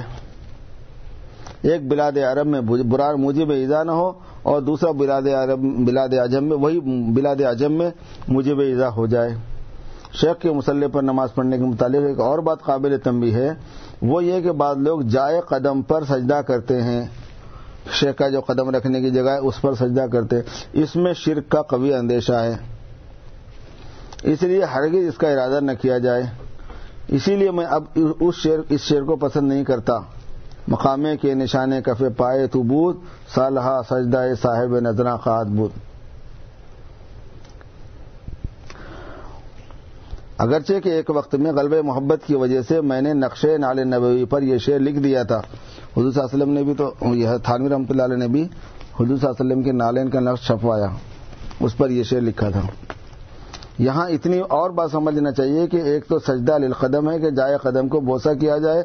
یہ شرک سری ہے اور ایک سجدہ القدم ہے کہ جائے قدم پر سجدہ کیا جائے، حصول برکت کی نیت سے یہ شرک سری نہیں، مگر خطرے سے خالی نہیں۔ اگر ایسا ہی کسی کو شوق ہو تو موضع قدم رکھے اور موضع اور موضع سجود پر سجدہ کرے۔ موضع قدم پر سجدہ نہ کرے اور یقیناً عبداللہ ابن عمر ایسا ہی کرتے ہوں گے کیونکہ ان کا مقصود محض اتباع تھا۔ اور اتباع اسی میں ہے کہ حضور کے قدم پڑے قدم جہاں پڑے ہوں وہاں یہ قدم رکھے جائے اور جہاں آپ نے سجدہ کیا ہو وہاں سجدہ کیا جائے۔ اور اس تقریر سے آپ کو معلوم ہو گیا ہوگا کہ آداب مشائق میں خود اپنے ذوق سے کام لینا چاہیے کہ ان کو کسی بات سے ایزا ہوتی ہے، کس بات سے ایزا ہوتی ہے اور کس بات سے نہیں ہوتی۔ یہ نہ کیا جائے کہ کتابوں سے آداب دیکھ کر عمل کرنے لگو، کیونکہ ہر جگہ، ہر زمانے میں اور ایزا کے طریقے بدلتے رہتے ہیں۔ نیز آداب میں غلو بھی نہ کرے۔ کیونکہ غلو سے بھی ایزا ہوتی ہے۔ جیسے ایک صاحب میرے پاس آئے اور کھڑے ہو گئے۔ جب دیر ہو گئی تو میں نے پوچھا، آپ بیٹھتے کیوں نہیں؟ تو کہا بغیر اجازت کے کیسے بیٹھوں؟ میں نے کہا، بہت اچھا دس برس تک بیٹھنے کی اجازت نہیں۔ یہ کہنا تھا کہ فوراً بیٹھ گئے۔ اسی طرح جس بزرگ کو جوتا اٹھانے سے ایزا ہوتی ہے، اس کا جوتا نہ اٹھانا چاہیے۔ ہاتھ بڑا قاسم صاحب خود اس روحوں کو اس سے کلفت ہوتی تھی۔ جوتا اٹھانے سے۔ ایک مرتبہ ایک حافظ صاحب نے مولانا کے جوتے اٹھا لیے اور سیڑھیوں کے پاس رکھ دیے۔ مولانا نے فرمایا کہ حافظ صاحب، یہ جوتے تو تبرک ہو گئے، اب بتلاؤ میں پہنوں۔ پہنوں کیسا؟ مولانا کے یہاں توازوں میں بھی لطافت و ذرافت تھی، ہر بات میں لطیفے ہوتے تھے۔ آپ کی عادت تھی کہ مہمانوں میں عمرہ کو تو ساگ چٹنی کھلایا کرتے تھے اور غربا کو قورمہ و پلاؤ کھلاتے تھے۔ اصل وجہ اس کی یہ تھی کہ مولانا کی نظر میں غربا کی عظمت تھی، عمرہ کی نہیں تھی۔ مگر ایک دفعہ کسی نے اس کی وجہ دریافت کی تو یہ جواب دیا کہ مہمانوں کو لذیذ کھانا کھلانا چاہیے اور جدید شے لذیذ ہوتی ہے، نئی چیز۔ کلو جدید لذیذ تو میں اپنے مہمانوں کو جدید کھانا کھلاتا ہوں۔ عمرہ کے لیے ساگ، چٹنی، اچار جدید ہے اور غربا کے لیے قورمہ، پلاؤ جدید ہے۔ یہ لوگوں کو سمجھانے کے لیے بولتے تھے، مگر اصل وجہ دل میں دوسری تھی فرما رہے ہیں میں یہ کہہ رہا تھا کہ جن جس بزرگ کو جوتوں کا اٹھانا گرا ہو، ان کے جوتے نہ اٹھائے جائیں۔ اس وقت یہی ادب ہے، کیونکہ ادب سے مقصود یہ ہے کہ تکلیف دینے سے بچے۔ مگر لوگوں میں یہ مرض ہے کہ جس بات کو ادب سمجھ لیا، اس کو ہر جگہ ادب سمجھتے ہیں۔ خاص اس سے دوسرے کو تکلیف ہی پہنچے۔ مولانا فتح محمد صاحب رحمۃ اللہ علیہ کو یہ گوارا نہ تھا کہ ان کے جوتے کوئی اٹھائے۔ مگر ایک صاحب نے دوڑ کر مولانا کے ہاتھ سے جوتے لینے چاہے۔ مولانا نے انکار کیا، اس نے اصرار کیا۔ مولانا نے جوتوں کو مضبوط پکڑ لیا۔ تو احمق معتقد نے ایک ہاتھ سے مولانا کا ہاتھ مضبوط پکڑا، دوسرے ہاتھ سے جھٹکا دے کر جوتے لے لیے۔ یہ ادب نہیں ہے، بلکہ یہ بدتمیزی ہے۔ بس ادب کا مدار اس پر ہے کہ ایزا نہ ہو۔ اس کلیے کو ملحوظ رکھو، یہ مقصود ہے، باقی سب اس کے فرو ہیں۔ جو کہ امور انتظامیہ سے ہیں اور وہ زمانے کے بدلنے سے بدلتے رہتے ہیں۔ جیسے پہلے زمانے میں انتظام اوقات کا معیار گھڑی گھنٹے پر تھا، نہ تھا۔ آج کل گھڑی گھنٹے پر مدار ہے۔ پہلے سفر کا مدار گھوڑے، بیل، اونٹ پر تھا۔ آج کل ریل، موٹر، ہوائی جہاز وغیرہ پر ہے۔ یہ سب امور انتظامیہ ہیں جنہیں تبدل و تغیر، حسب تبدل زمانہ ہو سکتا ہے۔ ان کو بدت نہیں کہا جائے گا۔ بدت کہتے ہیں مقاصد شرعیہ کے بدلنے کو۔ کہ غیر مقصود کو مقصود بنا دے یا مقصود کو غیر مقصود بنا دے اور جو امور مقاصد شرعیہ سے نہیں، انہیں ایسا تغیر کہ ایک کی جگہ دوسری شے کو اختیار کیا جائے اور کسی کو مقصود نہ سمجھا جائے، یہ جائز ہوتا ہے۔ جو اصل جس مقصد کے واسطے انہوں آیت پڑے نا، ابھی وہ آیا ہی نہیں۔ اللہ تبارک و تعالیٰ نے عجیب نوازا تھا مزوں بیان کے اعتبار سے۔ میں سوچ رہا تھا کہ کچھ حصہ آ گیا تو اچھا ہے، مگر ابھی بھی دوری سے ہوں۔ خیر، یہ چیزیں بھی بہت کافی ہیں۔ معمولات کی بنیادیں تین ہیں۔ ہماری اپنی تعلیم میں، تربیت میں،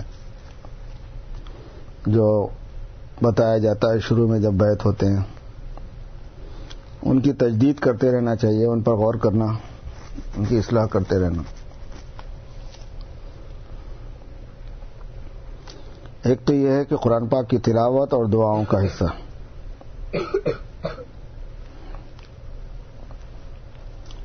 قرآن پاک کی تلاوت جو ہے، اس کی مقدار بزرگوں نے کم از کم تین منٹ رکھی۔ ہے مطلب بتاؤ، تین منٹ میں کیا پڑھا جاتا ہے؟ لیکن کہا کہ نہیں، تم تین منٹ پڑھا کرو۔ جو نفس کی عادت بڑی عجیب و غریب ہیں۔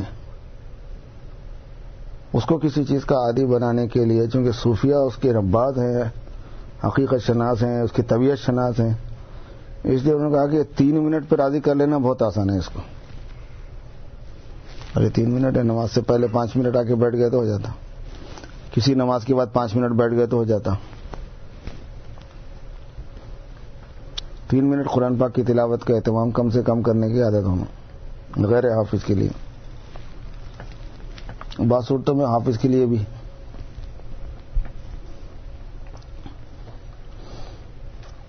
جب پڑھنا شروع کرے اور تھوڑا سا وقت زیادہ لگ جائے تو کوئی حرج نہیں ہے۔ ٹھیک ہے، تھوڑا اور آگے نکل جاؤ۔ دوسری چیز دعائیں ہیں۔ دعا کا مضمون بھی آیا آج بیان میں۔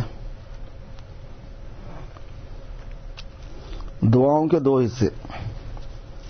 ایک مناجات مقبول کی جو دعائیں ہیں، اس کی ایک منزل پڑھنا۔ مناجات مقبول کی بڑی عجیب خصوصیت ہے۔ حضور پاک صلی اللہ علیہ وسلم نے جتنی دعائیں مانگی ہیں، سب کو اس میں جمع کر دیا گیا ہے۔ اور اس کو سات حصوں میں بانٹ دیا گیا ہے۔ اگر ایک حصے کو ایک دن آدمی پڑھتا ہے، تو ہفتے میں ایک مرتبہ حضور پاک صلی اللہ علیہ وسلم کی مانگی ہوئی ساری دعاؤں کو وہ اپنی زبان سے بھی دوہرا لیتا ہے۔ اور یہ کتنا بڑا شرف ہے۔ اور دعا حضور پاک صلی اللہ علیہ وسلم کا معجزہ ہے۔ دعاؤں میں آپ نے جن جن چیزوں کو کور کیا ہے، کوئی آدمی اپنی عقل سے نہیں کر سکتا۔ یہ بھی حضور کے معجزات میں سے ہے۔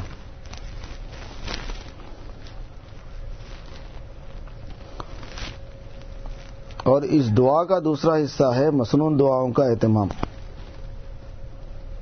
ہر ہر عمل کے موقع پر جو آپ صلی اللہ علیہ وسلم نے دعائیں سکھائی ہیں ان دعاؤں کا اہتمام کرنا۔ گھر سے نکلتے وقت میں جو دعا ہے، گھر میں داخل ہوتے وقت میں جو دعا ہے، استنجا جانے کی، استنجا سے نکلنے کی وسیل میں جانے کی، مسجد سے نکلنے کی، کپڑے پہننے کی، کھانے کی، پینے کی، سونے کی، جاگنے کی، بازار میں جانے کی۔ اور اس کو قابو میں لانے کی صورت محاسبہ ہوتا ہے رات میں۔ رات میں سونے سے پہلے تھوڑی دیر جائزہ لے لینا۔ کہ میں نے کون کون سی دعا آج پڑھی ہے، کون سی چھوٹ گئی۔ چونکہ دعائیں یاد ہوتی ہیں، بہت سی لوگوں کو، لیکن عمل کے وقت میں بھول جاتے ہیں، پھر اسی سے دھیرے دھیرے غفلت بڑھنا شروع ہو جاتی ہے۔ رات میں محاسبہ۔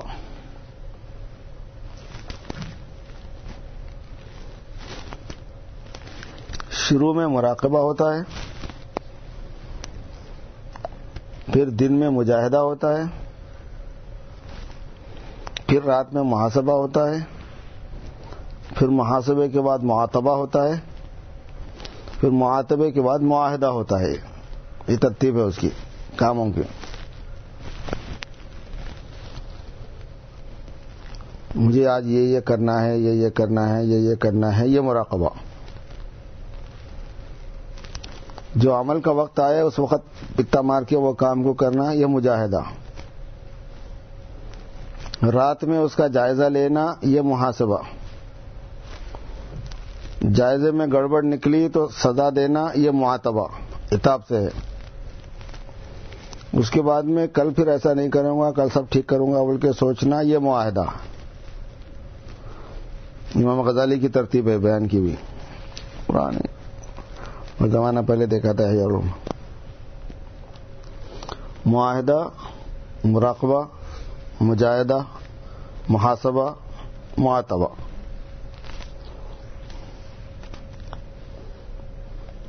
وہ محاسبہ کرنے سے کیا ہوتا ہے کہ اندازہ ہو جاتا ہے کہ اچھا آج آج یہ چھوٹ گئی تھی، یہ پڑھ لیا تھا، یہ چھوٹ گئی تھی، یہ پڑھ لیا تھا۔ پڑھ لیا تو شکریہ، نہیں پڑھ لیا تو استغفار۔ اور اہتمام آئندہ کے لیے۔ دوسری چیز جو ہے، وہ ذکر اور مراقبہ۔ تھوڑا سا کیوں نہیں ہوتا ذکر اور مراقبہ؟ یہ معمولات کی تربیت میں معمولات کی ترتیب ہے، یہ اس کی بنیادیں ہیں۔ یہ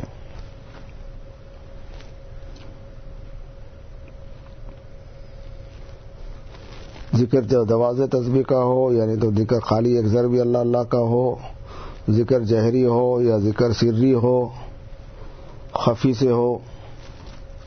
ایک ہے ذکر خفی اور ایک ہے ذکر سری۔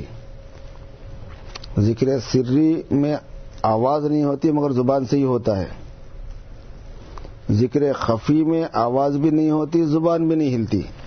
اس کو خفی کہتے ہیں۔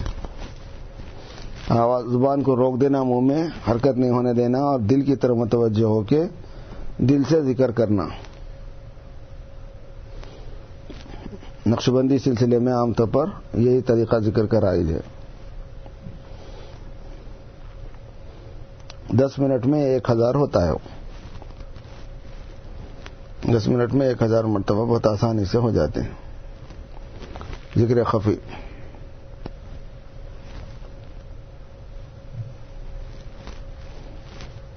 کیونکہ اس کی مقدار بہت زیادہ ہوتی ہے اس لیے اگر کوئی ایک گھنٹہ کرے تو پانچ ہزار ہوتے ہیں۔ بلکہ چھ ہزار۔ ایک گھنٹے میں پانچ سے چھ ہزار بہت آسانی سے ہوتا ہے۔ وہ ذکر خفی کرنے والوں کو صوفیہ ایک گھنٹہ ذکر کرنے کو بولتے ہیں۔ شروعات میں۔ اگر کوئی ذکر خفی شروع کرنا چاہ رہا ہے تو ایک گھنٹہ کرنا بولتے ہیں۔ تو کتنے ہزار ہو گئے؟ پانچ ہزار ہو گئے۔ وہاں سے شروعات بولتے خیر، جتنا اپنے سے ہو سکتا ہے دس منٹ ہی سے ایک ہزار بھی ہو جائے۔ ایک ہزار مرتبہ اللہ کا نام لیں گے تو ایک ہزار مرتبہ اللہ کا نام لینے کا ثواب تھوڑا ہوتا ہے، کوئی بہت ہوتا ہے۔ صبح سے شام تک ہزار مرتبہ تمہارے کو یاد کرا بولتے نہیں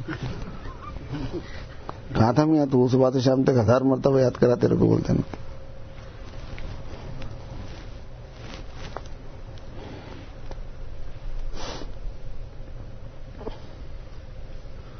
اس کے ساتھ مراقبہ۔ کسی کے لیے مراقب فنا عالم ٹھیک ہے، کسی کے لیے مراقب نعمت الہی ٹھیک ہے، کسی کے لیے مراقب موت ٹھیک ہے، کسی کے لیے مراقب رویت ٹھیک ہے۔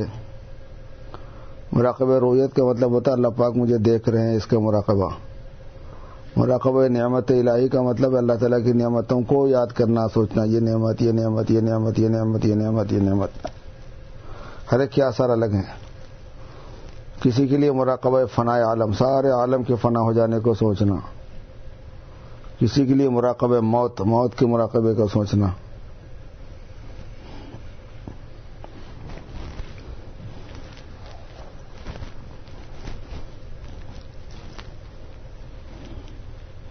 کسی کے لیے مراقبہ بدصورتی اور خوبصورتی بھی کام کرتا ہے۔ تھانوی رحمۃ اللہ علیہ سے ایک صاحب نے پوچھا کہ صاحب، کوئی عورت نظر آ گئی تو اس کو دیکھنا دل بولتا ہے اسے بچنا کیسا؟ تو حضرت نے فرمایا کہ فوراً ایسی عورت کو ذہن میں لاؤ جو انتہائی چڑیل قسم کی ہو اور عمر کی زیادہ بال بکھرے ہوئے، ناک بہ رہی ہے، منہ دھلا ہوا نہیں ہے، پیلے دانتا ہو گئے ہیں، آنکھوں میں سب کیچڑ جمع ہوا ہے، جھریاں پڑی ہوئی اتنی بدصورت اتنی بدصورت اتنی بدصورت جتنی سوچ سکتے ہو سوچ لو۔ طبیعت ہٹ جائے گی بولے ادھر سے۔ جس کو دیکھنے کے چکر میں ہے نا، ادھر سے طبیعت ہٹ جائیں گے۔ مراقب بدصورت۔ بدصورتی مراقب نیک صورتی۔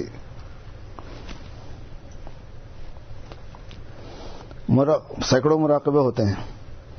تو ذکر اور مراقبہ۔ یہ دوسری ہے معمولات کی ترتیب۔ اور تیسری چیز ہے علم کا حاصل کرنا، تصوف کی لائن کا علم حاصل کرنا۔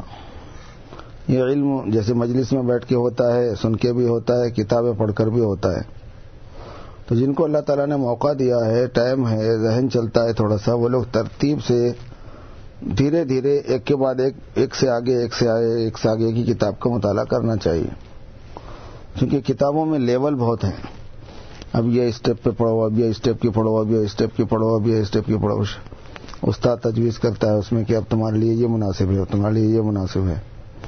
اور جس کتاب کو پڑھا کہا جائے وہ کتاب پڑھنا اور اس سے مناسبت پیدا کرنا اپنی مناسبت کا مطلب یہ کہ اس کو اتنا غور سے دیکھ کے اچھی طریقے سے پڑھ لینا کہ اس میں کی کوئی بات پوچھی جائے تو ذہن میں آ جانا یا اس کا کوئی مذاکرہ آیا تو ذہن میں آ جانا ہاں یہ بات میں فلاں جگہ پڑھا ہوا ہوں یا کوئی اس بارے میں کوئی سوال کرے تو آپ کے ذہن میں فوراً آ جانا کہ اس سے متعلق جواب تو میں فلاں جگہ پہ پڑھا ہوا ہوں۔ ایک سرسری نگاہوں کا مطالعہ نہیں، بلکہ نگاہ بھی ہو، دماغ بھی حاضر ہو، زبان سے بھی بولے، آنکھوں سے بھی دیکھے، زبان سے بھی بولے، کان سے بھی سنے، ایسے انداز میں مطالعہ کرنا چاہیے اس کو۔ کسی کو یاد دیکھ کے یاد ہوتا ہے، کسی کو سن کر یاد ہوتا ہے، کسی کو بول کر یاد ہوتا ہے۔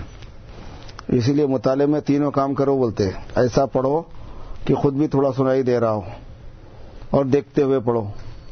تو آنکھ، ناک، کان سب۔ آنکھ اور کان اور زبان تینوں چیزیں استعمال ہو جائیں گی۔ تو کسی نہ کسی ذریعے سے تو چیز بیٹھتی ہے دماغ میں۔ یہ معاملات کی ترتیب ہے یہ۔ اس کو کب کس وقت میں سیٹ کرنا ہے وہ سوچنا۔ اور کرنا۔ جو آدمی محنت کرتا ہے جد و جہد کرتا ہے، کوشش میں لگا رہتا ہے، اس کو کامیابی ہوتی ہے۔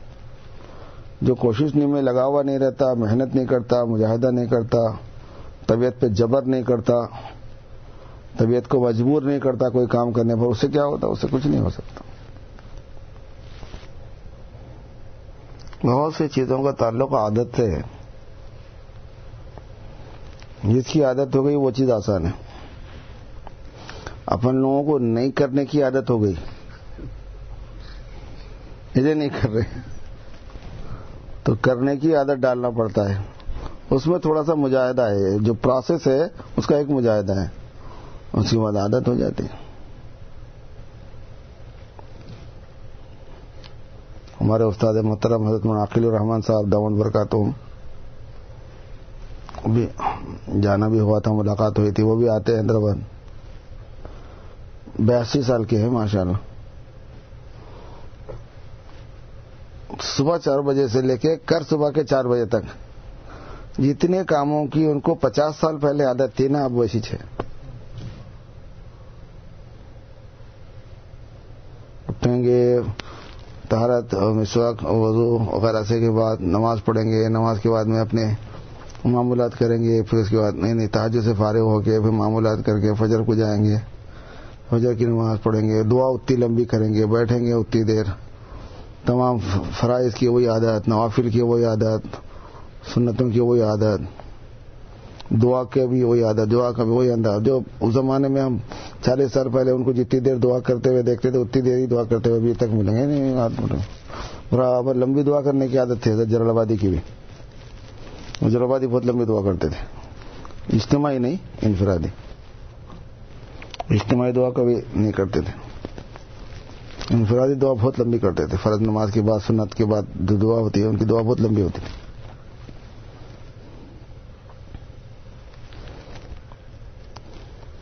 اوابین کی اتنی رکاتوں کی ابھی عادت۔ رمضان میں بھی اتنی عادت، غیر رمضان میں بھی اتنی عادت۔ عادت کی چیز ہے وہ۔ میں نے کہا، بڑے میں جو ہے نا بیاسی سال کے ہو گئے اور ہر وقت بیمار بولتے اپنے کو۔ اور کوئی کام الحمد للہ تعالیٰ نہیں چھوٹتا ان سے۔ مسجد کو آنا، مسجد سنوازوں پڑھنا، عادت کی چیزیں ہیں۔ تو عادت جس طریقے سے کام کو نہ کرنے کی ہوتی ہے، کام کو کرنے کی بھی ہوتی ہے۔ عادت ڈالے تو عادت پڑ جاتی نفس کا تفلی نفس جو ہے نا وہ بچے کی طرح ہے۔ ان ارداتا ہو ارتدا دودھ پلاتے رہو، دودھ پیتا رہے گا۔ وہ ان فتمتا ہو ان فتم روٹی کھلانا شروع کر دو، روٹی کھانا شروع کر دے گا۔ اس کو روٹی کی عادت ڈالو، روٹی کی عادت ہو جاتی ہے۔ روٹی کی عادت مت ڈالو، خالی دودھ پلاتے رہو تو دودھ ہی پئیں گا۔ آٹھ سال کا ہونے تک دودھ پلاتے رہو، خالی دودھ پیتے رہتا، کوئی فرق ہی نہیں پڑتا اس کو سے۔ اب ہم لوگ بولتے ہیں کہ نہیں نہیں کھا رہا، نہیں کھا بھائی دودھ پی رہا تو بس ہے۔ نہیں، لیکن کھلانے کی عادت ہونا چاہیے، اس لیے کھلاتے ہیں۔ اور ویسے تو مدت رضا دو سال ہی ہے سب ملا کے۔ ماں کے دودھ کی۔ نفس دودھ کی مدت رضا دو سال نہیں ہے، ماں کے دودھ کی۔ بھینس کا دودھ ہے، ڈبے کا دودھ ہے، وہ آپ عمر بھر پلاؤ، کوئی مسئلہ نہیں۔ عادت پر ہوتی ہے سب چیزیں۔ اور عادت ہی نے ہم سب کا تماشا کیا ہوا ہے۔ اس زمانے میں گناہ سے لذت لینے کی استعداد بھی کم ہو گئی ہے۔ یہ بھی عادت میں چھوڑا سو ہے۔ استعداد کے فساد کا دور ہے یہ۔ اس میں اچھائی کی استعداد بھی ویسی خراب ہے، برائی کی استعداد بھی خراب ہے۔ پہلے زمانے میں جو نوعیت تھی وہ دوسری تھی۔ اس زمانے کے احوال کی نوعیت دوسری اس زمانے میں بری عادتیں بھی عادتن ہی انجام دی جا رہی ہیں۔ اس میں کچھ مزہ وزہ بھی ملوز نہیں ہے۔ عادت پڑ گئی بس۔ گورنے کی عادت پڑ گئی، دیکھنے کی عادت پڑ گئی تج کوئی لے کے نہ دیکھے۔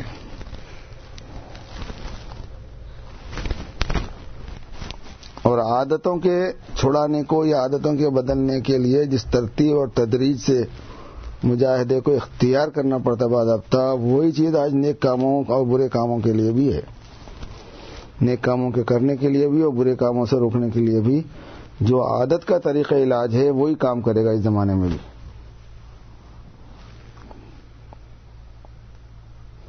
اس کے ساتھ کچھ دوسری چیزیں بھی شامل ہو جاتی ہیں، لیکن ذہن میں آنے کے لیے، رکھنے کے لیے بتا رہا ہوں۔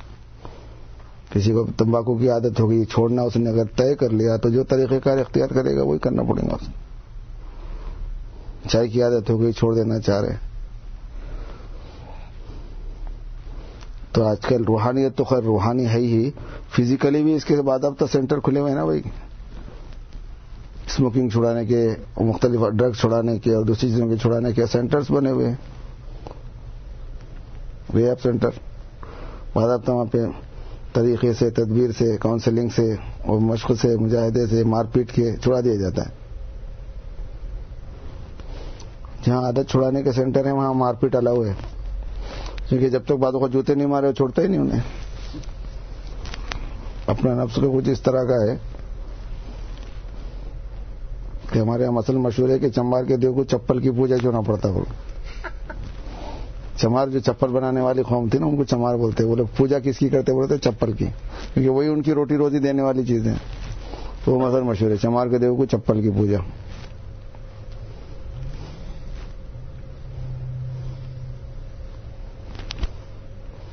نفس کے لیے چمار کا لفظ بہت بڑا لفظ ہے۔ مطلب اس سے بہت چھوٹا ہے نفس۔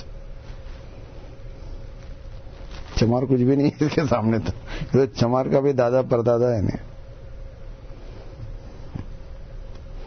نفس جو ہے نا، بہت چمار ہے۔ یاد ہے وہ سکھ بولا تھا میں چمار ہو گیا ہوں۔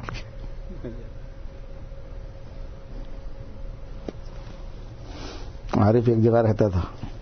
وہاں ایک سردار جی رہتا تھا۔ اس نے داڑھی وڑی سے منڈا دی ایک دن۔ اس نے کہا، یار، کیا بات یار، تو سردار جی ہے، تو نے بال داڑھی سب نکال دی۔ تو کہنے کا بس میں آج سے چمار ہو گیا۔ سکھوں میں سے نکل کے چمار میں شامل ہو گیا۔ یہ زمانہ جو ہے نا سہروردیت کے طرز کو تقاضا کرتا ہے تربیت میں۔ سہروردیت میں زہد اور سختی۔ مگر پرابلم دوسرا عجیب آ گیا، وہ یہ کہ ٹھیک یہ زمانہ جو ہے نا تشدد کو نہیں برداشت کر رہا، کسی قسم کی سختی کو نہیں برداشت کرتا۔ نفس سختی سے، سختی کے بغیر ماننے کے موقف میں نہیں۔ نفس اتنی سرکشی کے مرحلے پہ آ گیا کہ سختی کے بغیر انہیں ماننے کے موقف میں نہیں۔ اور سختی کو برداشت کرنے کے لیے آدمی کی، آدمی کا تحمل نہیں رہا۔ یعنی ویسے پہلے جو طلب ہوتی تھی، جو تحمل پیدا کرتی تھی، پہلے جو محبت ہوتی تھی، جو تحمل پیدا کرتی تھی پہلے جو اعتماد ہوتا تھا، جو تحمل پیدا کرتا تھا، پہلے جو اپنائیت ہوا کرتی تھی، جو تحمل پیدا کرتی تھی، وہ چیز اس زمانے میں نہیں ہے۔ شدید طلب کسی چیز کی ہوتی ہے نا، تو وہ ہر قسم کی سختی کو برداشت کر لیتا تھا۔ وہ شدید طلب نہیں رہی آج، اپنی اصلاح کی۔ شدید محبت میں کچھ بھی برا نہیں لگتا۔ وہ شدید محبت شیخ سے نہیں رہی۔ کہ اس کی برتاؤ اور اس کی بات چیت کو برا برا ہی نہیں لگتا اس کا۔ شدید اپنائیت جو ہوتی تھی، ٹرسٹ، بھروسہ، وہ جو ہے نا، آدمی کو کسی بھی جگہ ہلاتا نہیں۔ وہ بھروسہ، ٹرسٹ نہیں رہا، ہل جائے گا بندہ، طبیعت ہل جائے گی اس کی۔ وہ اپنائیت نہیں ہے کہ ان کا مارنا، ان کا توڑنا، ان کا برا بولنا، ان کا بے عزت کرنا۔ میرے کو میرے نفا کے لیے ہی ہے۔ کچھ بھی وہ نہیں ہوتا اس سے بول کے اسے کچھ فرق نہیں پڑتا۔ یہ پہلے تھا یہ کانسیپٹ یہی وجہ ہے کہ ماں باپ پیٹتے تھے کوٹتے تھے، تھپکتے تھے، جو چاہے بچوں سے کر لیتے تھے۔ بچے کبھی دور نہیں ہوتے تھے۔ آج کے ایک خالی گھر کے دیکھے تو گھر سے بھاگ جا رہا ہوں ٹرسٹ ہی نہیں رہا، اپنائیت نہیں رہی۔ ہمارے اساتذہ بے تکا مارتے تھے، ہمارے کو کبھی خیال تک نہیں آیا کہ استاد کے ساتھ کچھ بدتمیزی کرنا ہے وہ۔ مار تو اس کا رائٹ ہے بولتے تھے ہم لوگ، اس کا حق ہے۔ ہمارے کو مار رہا، اس کا حق ہے مارنے کا، مارے تو کتنا مارتے کیا کرنے کا آ کے بول لیتے تھے متے مارا، میں رویا ہی نہیں بولے۔ مارے، میں کون سا رویا ہی نہیں بولے۔ آپس میں دو لوگ بول لیتے نا بچے، کتنے مارا، کتنے مارے تھے؟ بارہ مارے۔ کتنے مارے؟ سولہ مارے۔ بارہ بارہ سولہ سولہ چھڑیاں کھا کے روتے نہیں تھے، اس کو اپنا معیار سمجھتے تھے برداشت کا۔ استاد کے بارے میں تو سوچتے ہی نہیں تھے کچھ کہ ان کو ادھر کچھ سوچنے کا ہے شاید بلکہ وہ سائڈ ہی نہیں تھی سوچنے کی اور ہمارا حال تھا مطلب یہ کہ ہمارا بچپن جو بہت دور کا ہے، بہت قریب کا ہے فساد کے زمانے سے، ہم خود ہی فسادی۔ تو وہاں پر تک اتنی قدریں تھیں۔ اب تو بالکل ہی بگڑ گیا۔ ایک مل صاحب کا ہاتھ اٹھ گیا۔ تو بچہ جا کے پیرنٹس کو بولتا پیرنٹ دونوں کے دونوں اٹھ کے مدرسے کو آ جاتے ارے، آپ مارے گئے تھے۔ آپ ہاتھ اٹھا دیے گئے تھے۔ آپ غصہ کر دیے گئے تھے۔ کیا کرنا تھا؟ میں نے غلطی کرا تو چمکارنا تھا۔ پیار کرنا تھا۔ کیا کرنا تھا؟ ایک تماشا ہے۔ تو اس اقدار کے بدل جانے سے تحمل نہیں رہا اور نفس کی سرکش ہو جانے کی وجہ سے شدت کا تقاضا ہے۔ اس قسم پرسی میں ہے آج کا انسان۔ اس لیے جو ہے نا مسئلہ ٹیڑھا ہو رہا ہے۔ علاج وہی ہے۔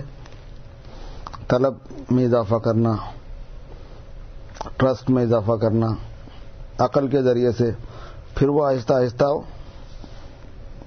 تبدیلی ہو جاتی ہے اس کی طبیعت پر۔ طبیعت پر اثر آتا ہے اس کا۔ اپنائیت پیدا کرنا۔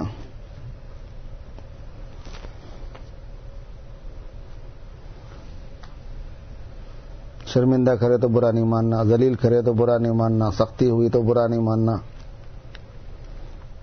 سزا دیے تو برا نہیں ماننا، اپنوں میں، پرایوں میں، چھوٹوں میں، بڑوں میں۔